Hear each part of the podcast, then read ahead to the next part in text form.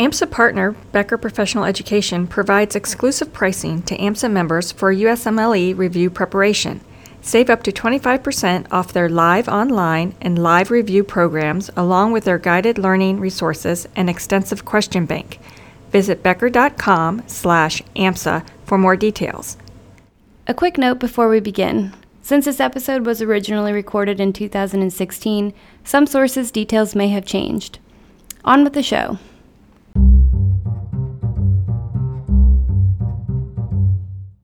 Spend months on a complex research project, from conception to designing your study to collecting data and coming to your conclusions. It's all enormously complicated. Now you have 60 seconds to make me excited about it.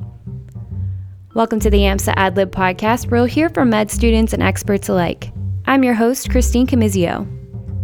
In the most recent match, fourth year MD match applicants in the US listed 4.7 presentations, abstracts, or publications in their professional profile on average. Though the importance of those experiences may vary by specialty or even residency program, the ability to boil your project down to a quick explanation tailored to your audience is critical. Today, AdLib's Pete Thompson will dive further into the poster presentation. Here's Pete.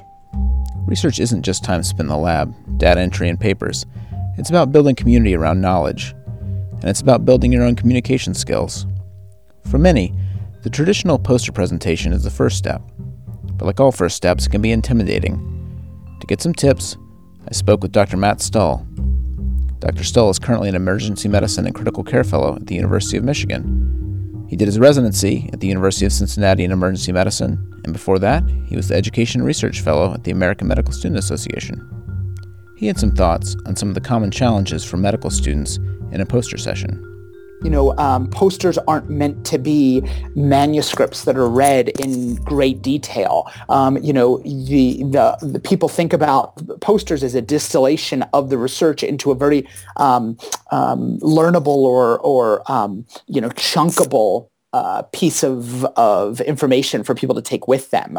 Um, it should sort of engage people, whet people's appetite with in terms of what you did, but it shouldn't necessarily be an entire um, uh, it, it, it, shouldn't be, it, it is not in any way a manuscript at the end of the day, right? It's not um, something that you should be able to read and understand exactly what was done and be able to replicate. You should have uh, essentially a general sense of what was done and what the approach was and what the conclusions were and be able to walk away with a little bit more knowledge or engage the speaker a little bit more in detail about what it is that they're, uh, what they did and why they did it. Um, but I, I, think a lot of people tend to get caught up in wanting to talk about the nitty gritty and the the um, the the sort of deep dive, and that's not what a poster is for in a lot of ways.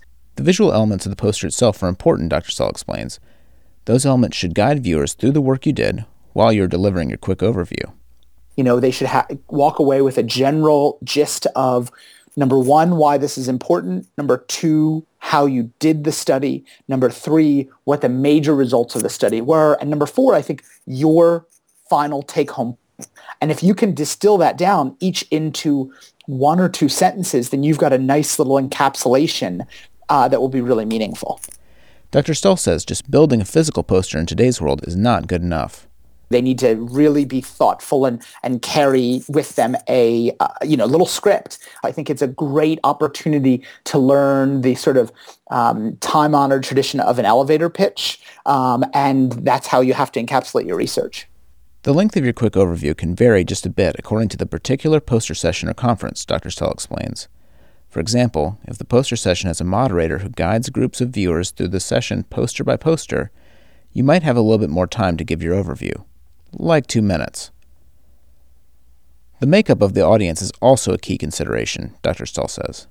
Building a poster for a conference full of, you know, PhDs and experts in the field of the topic that you're presenting on needs to be a little bit different than when you build a poster for, say, the AMSA convention, right? Because that um, takes a lot of different areas and a lot of different um, topics uh, and puts them into one room. So you're going to get an audience full of people who have very different levels of interest, understanding, engagement, compared to if you go to a subspecialty society that's focused on whatever the, the very niche topic that you are in, uh, you're presenting at. You can presuppose a lot of um, knowledge in the, the latter group Whereas the former, at something like AMSA, would you'd really require um, you really need to think about the way you present this, and maybe you need to focus on the generalities um, and the take-home points more so than the deep dive into the the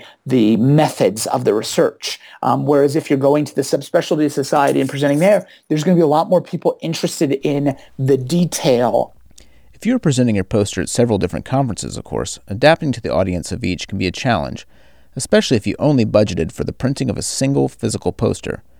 Down the road, that might not be as much of a problem.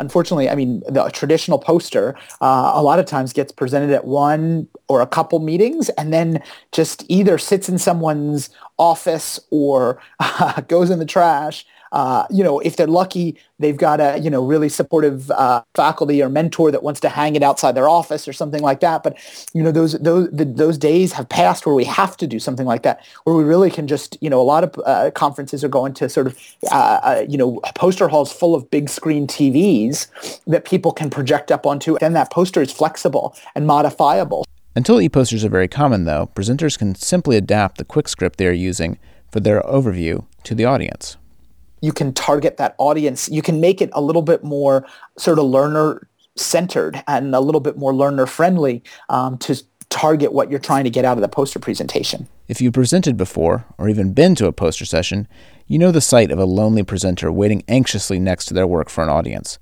Dr. Stull says the feeling is common. If you've ever, you know, done a poster presentation, we've all been there you don't necessarily have to be the most gregarious person to have a successful uh, poster presentation. I think you need to just have in mind what you're going to say when people um, come by and and and you really need to think about how you want to engage an audience. Um, this in a lot of ways is I, I, I, when i first started my career and started you know poster presentations i was very passive in the poster hall. I was very you know well we'll see what people want to get out of it. They can come up to me and ask me questions. Um, and if they've got questions i'll have answers but that's it he says that walking into a poster hall can be intimidating for the audience too, with dozens or even hundreds of posters. Most visitors, he says, will not methodically move through all presentations. I've realized that people come to conferences, um, you know, in a in a very weird state in terms of being prepared to learn or not. Um, and so sometimes people judge, uh, you know, uh, people do at conferences judge a book very much by its cover. Um, and so if your poster is not visually really appealing to them, they will first of all probably not engage you. And second of all, if you are not sort of getting out there and trying to engage the audience as it comes by, then they aren't going to necessarily engage with you either. And as soon as someone sort of comes up to you, engage them um, ask them, you know, ask them a question, ask them what their, you know, interest is or, or how they get engaged. Uh, and then, you know, launch into your one minute spiel about what it is that your topic is about. Clearly you've spent, you know, weeks, months, potentially years doing this research or work that you're presenting on. Um, you have passion for it. So, in, you know, um, engage those, the, the audience with your passion. What is the value in presenting at a poster session? It's more than just something to go on your residency application.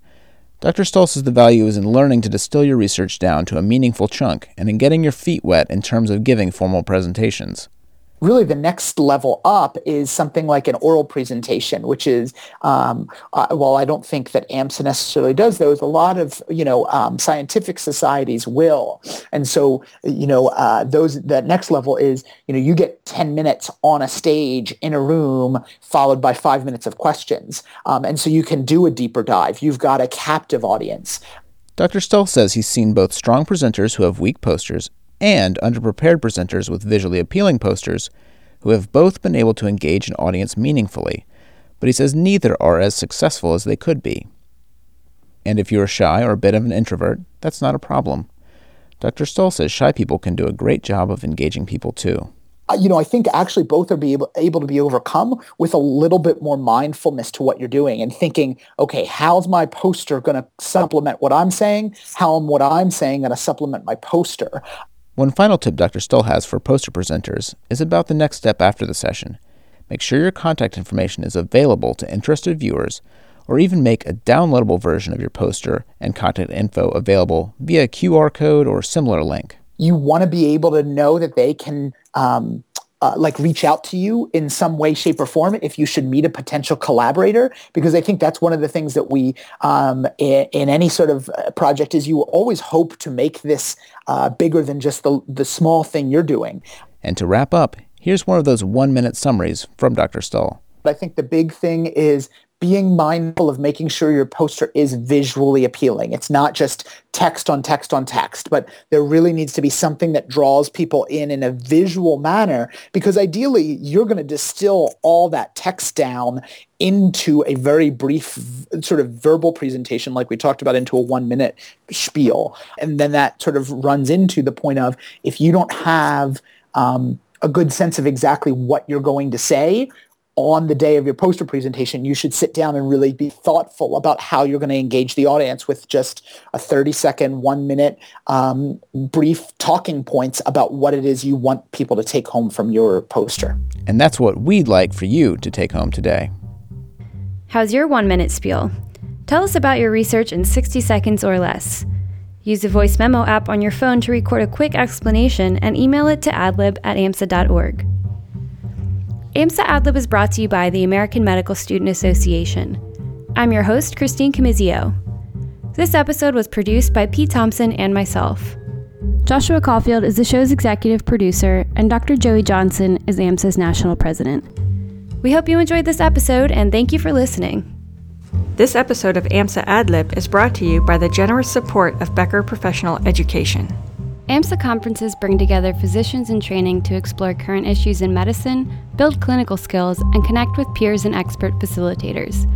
Join us for our fall conferences this October 21st through 22nd in beautiful Grenada, West Indies, and in the Windy City, Chicago, October 28th through 29th.